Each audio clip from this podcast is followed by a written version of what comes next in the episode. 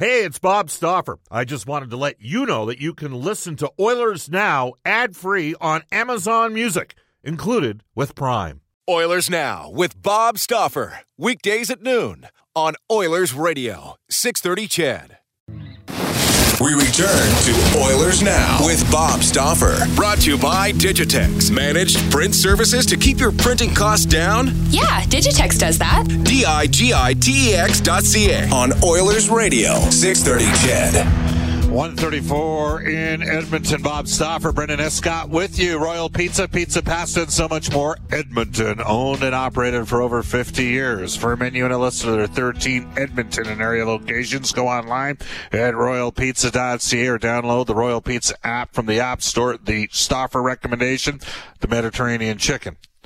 Brendan Escott's recommendation, the Texan, for his former favorite NFL team. What a debacle is going on there right now. Wow. As we bring aboard our NHL insider, John Shannon, for Legacy Heating and Cooling. No payments and no interest for 1 year at Legacy. That's how you build a legacy. Legacy Heating and Cooling. The water cooler topic today obviously has to do with Tim Peel and the National Hockey League, and a man who's got as good as sources as anybody in the league is our NHL insider, John Shannon. Hello, John. How are you? Good, Bob. Nothing going on in hockey, is there? Not much. Let's see. We got the Canadian shutdown for at least three games involving the Edmonton Oilers, and then obviously this whole situation. And you produce games. I mean. You know, you've had a lengthy NHL career.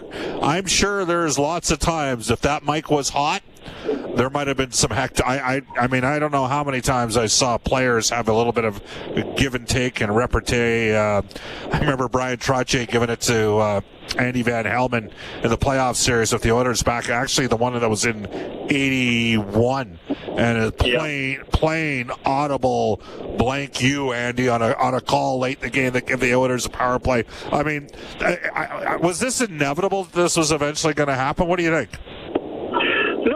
I don't, but that's not really the issue. I think the issue is not the fact that we heard it, but what was said. And Tim admitted that, and I full disclosure, Tim Peel's a friend of mine.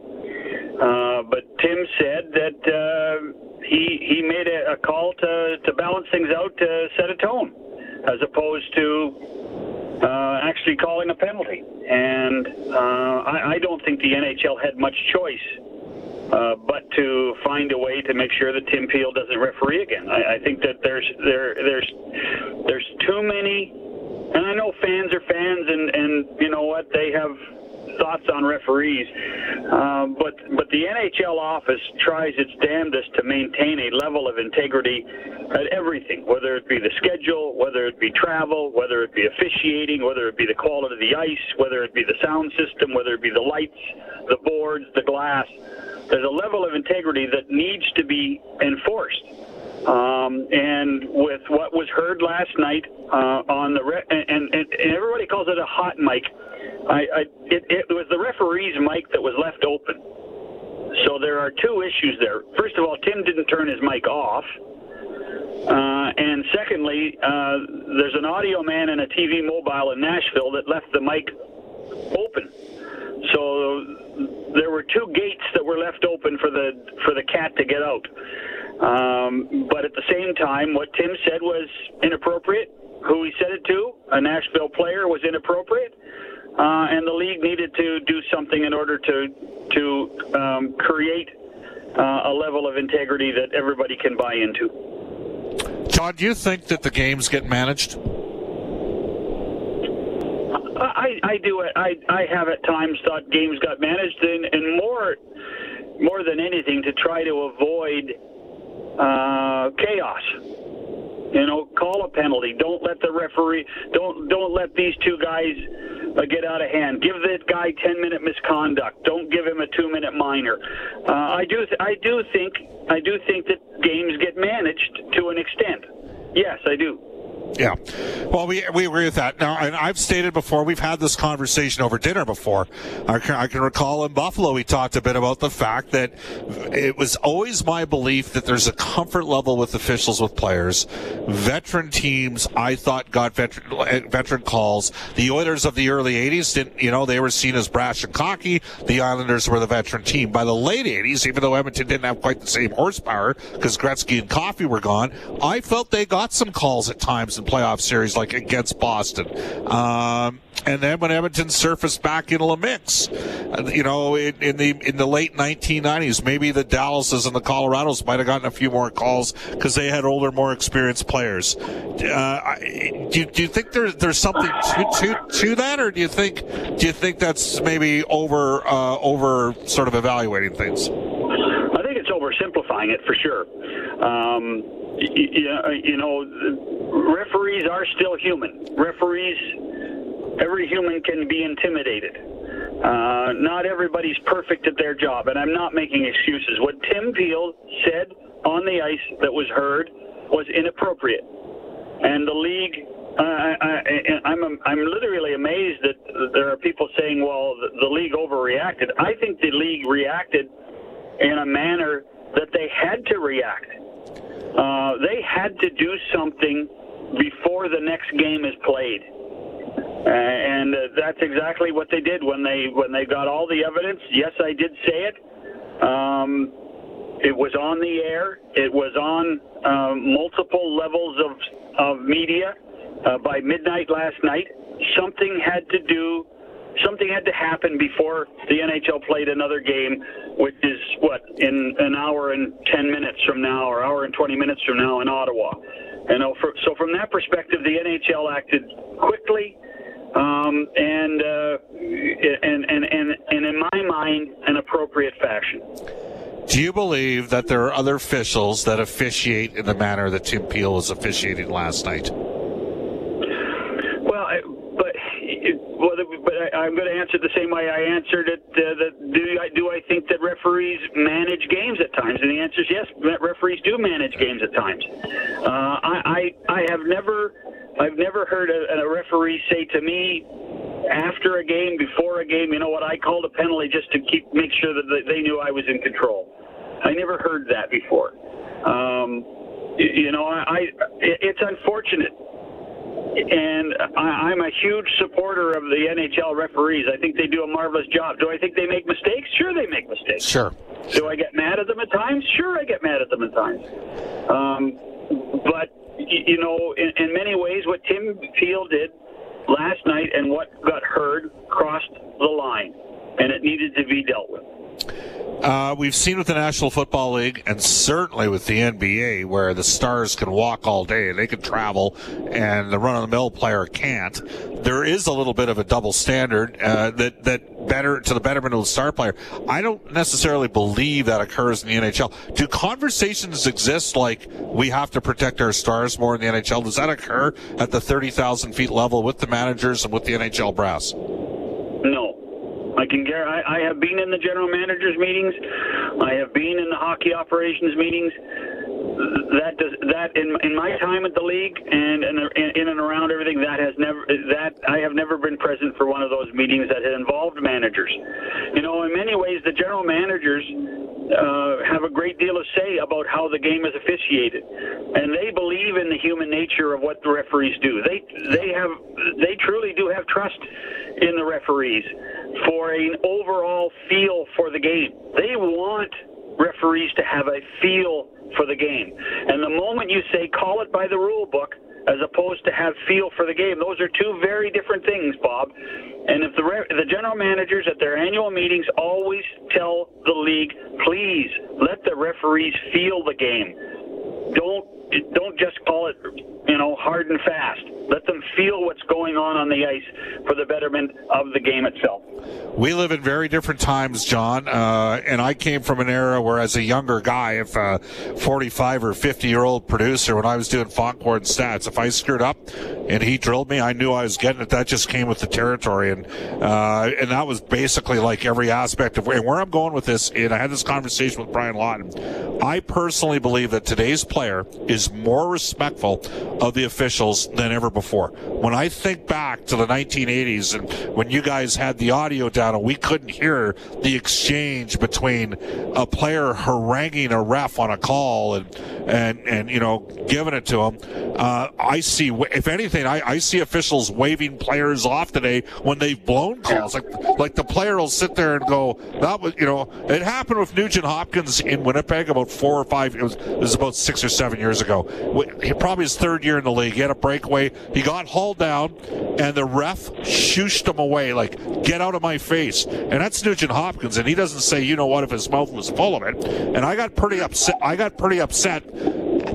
Because somebody that at that time was in the Oilers organization is like, Nugent Hopkins has got to shut up there. I'm like, he never says anything. What are you talking about? He never says anything to the refs. So do you agree that today's generation of players is more respectful to the refs than ever before? I don't know if I would put it that way. I understand what you're saying. What I would say is I think for the most part, and this is where a 23-year veteran like Peel is different. I find the referees much more aloof, which means to say that players, I think, have learned that they don't even talk to them because they're not going to pay attention to me, and so they don't waste their time. What I hear from, you know, teams that I talk with on a regular basis is that you know, they don't have access to the referees. They can't ask the referees questions like they used to be able to. They don't ask for near the amount of explanation that they used to because the referees will say, no, I just made that decision. And there is a gap between the officials in the two-man system and what used to be in the one-man system where, you know, the personality of the referee would come out. So things have changed, and I don't think players interact with referees near as much as they used to, but I think the reasons are perhaps, I don't think I would put respect on that list. I would put, there's just no point in doing it because the referee's not going to pay attention to me anyway. Who's the current head of officials for the National Hockey League? Stephen Walkham. Who does Stephen Walkham answer to? Does he report to Colin Campbell still? Organizational chart, yeah, he reports to Colin Campbell, but I can assure you that he hears as much from the commissioner as he does from Colin Campbell. Okay, good stuff. Let's switch focus. Wow, take a look at what happened in Montreal over the last couple days. The thing about this whole scenario is you never have the full information and stuff to gather. So, I mean, is it possible theoretically, as an example, Edmonton plays? So Montreal and Edmonton are postponed for Monday, Wednesday, Friday this week. Is it possible the Oilers play the Leafs on Saturday and Monday and could actually end up playing Montreal Tuesday instead of Montreal playing Ottawa? Is that a scenario that may exist for the National Hockey League? Well, first of all, I think we'll know later today, Bob. I think that the league office is in direct contact as we speak with both Montreal and with the Oilers, as well as Rogers, who have a great deal of say in this kind of stuff, just because of they're the rights holder of the national package, and there are a couple of national package games that have been deleted. So from that perspective, they're going to try to move as few games as possible in order to facilitate these 4 games that Montreal has lost. Don't be surprised if we see other games affected by that, which means, is there a possibility of the Tuesday? Yeah, there is. But at the same time, don't be surprised if that 4 or 5 day gap that the Oilers had, there's a new game inserted there, and it's not a Montreal game, and then the Montreal game gets moved to when the Oilers come back east again. And also, don't be surprised if we see games after May 8th when the Oilers' schedule is supposed to end. Yeah, so, I mean, Montreal was supposed to play Ottawa on the Tuesday. If the Habs aren't ready to go, could the Oilers not just play Ottawa at that time and then only play one game against Ottawa the next time? Remember, they're supposed to play 2 more in Ottawa a couple weeks later. Is that a scenario that might work as well? I think the league at this point looks at everything because one of the things you have to be really concerned with, and it's not a laughing matter, but the amount of money that the Edmonton Oilers spent to go to Montreal to sit in their hotel rooms. I know, and that's not a cheap charter. That's not cheap moving 50 people. And so they literally went, and you know, the Oilers lost in the short term. They lost that revenue from those regional games. So now that money's going to come back, but you don't want to be flying three time zones or two time zones rather, and sitting in Montreal for 5 days doing nothing. So that, they have to keep that in mind as well. I wouldn't be surprised if we see a couple of other non-Montreal games shuffled for the Oilers to compensate, and then the next time around when the Oilers do go east again to play Montreal, that they play them twice rather than just one. Hey, John, Gord Miller just put a tweet out talking about the fact that the Oilers, we all know they were in on Markstrom. Some people believe it was 5 times 5. Others believe it was 7 years times $5 million. And instead, Edmonton ended up short-gapping filling with Tyson Berry at 1 year, 3.75, and Mike Smith at 1.5 on a 1 year deal. It's kind of crazy how it worked out, right, when you think about it. Well, timing is everything, isn't it? And to me personally, and you know, I've talked to enough people inside the organization, I don't think the Tyson Berry was a gamble.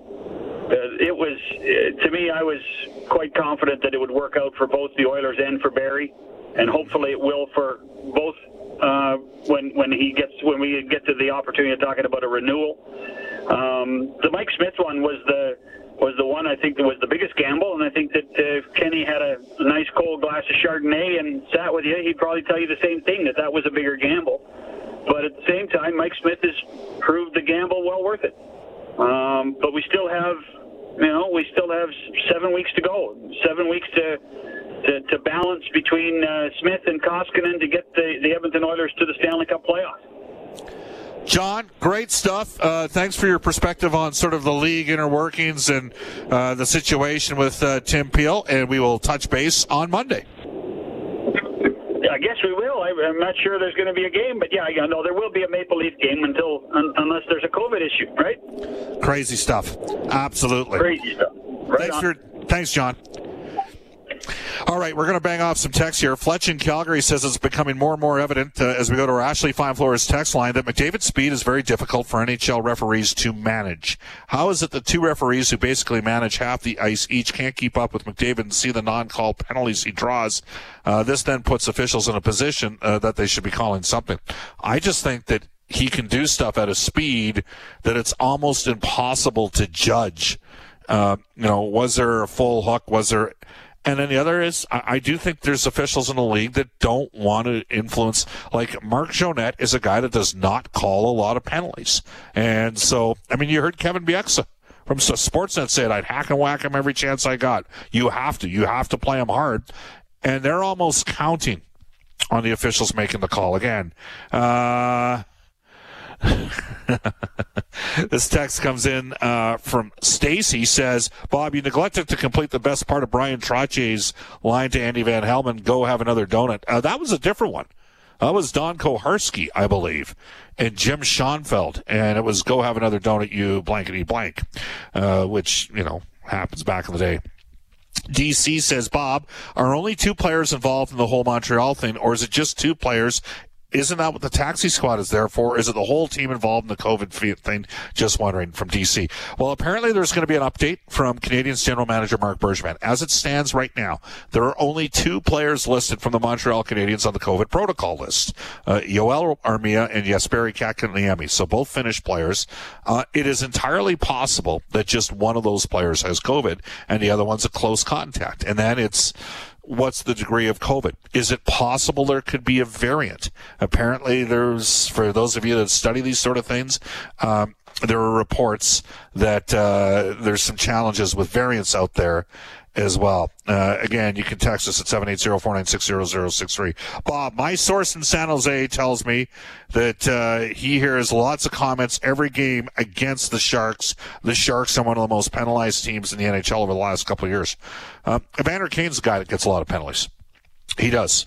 And the Sharks have some older veteran players, so that would go away from my theory that older teams, veteran teams get veteran calls. All right, we are going to take a trip down memory lane as we go to this day in Oilers history.